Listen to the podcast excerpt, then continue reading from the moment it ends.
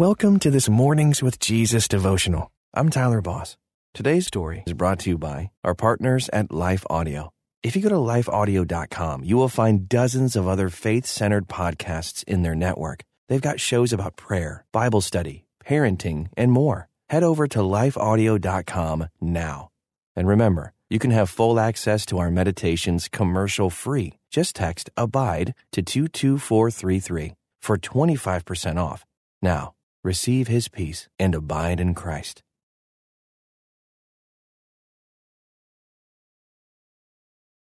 Welcome to this Mornings with Jesus devotional, designed to start your day in a positive way with scripture and reflection.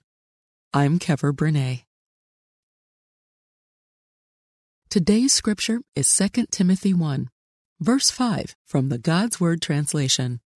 I'm reminded of how sincere your faith is.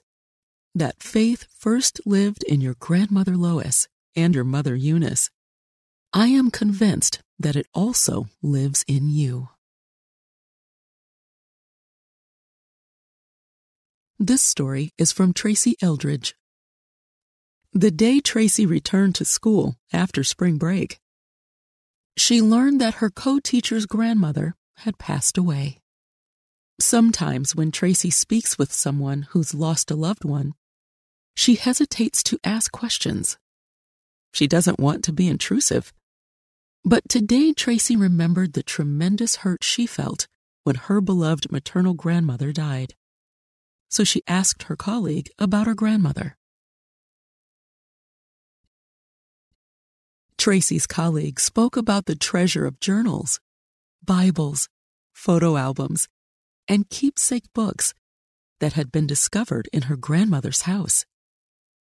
For years, this woman's grandmother had written prayers of blessings and protection for her children, grandchildren, and great grandchildren, speaking life, healing, hope, and prosperity into the lives of her family.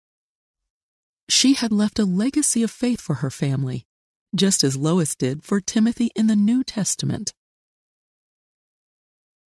In Paul's second letter to Timothy, he let Timothy know that the same faith his mother and grandmother had in Jesus Christ lived inside Timothy, and he needn't be fearful starting his ministry.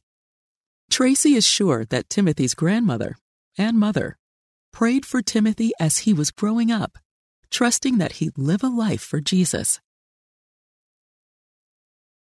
Seeing the faith of our loved ones in action shapes our lives.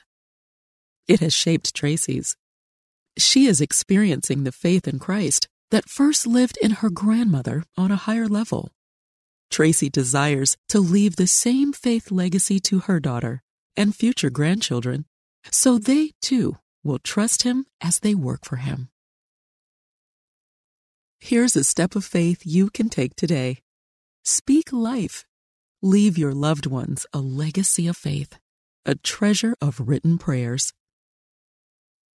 Thanks for joining me this morning. Until next time, may you abide in Christ. Life Audio presents Bridges with Monica Schmelter. That we have an enduring hope that can't be taken away when we are in Christ. And to know that we have that, right? And eternal salvation because this world can be so busy and so dark that we can forget that. Right. Right? Because sometimes I get caught in the trappings of what's going on in my life this moment. And while I have to recognize that, that's not it. Continue listening on lifeaudio.com or wherever you find your podcast.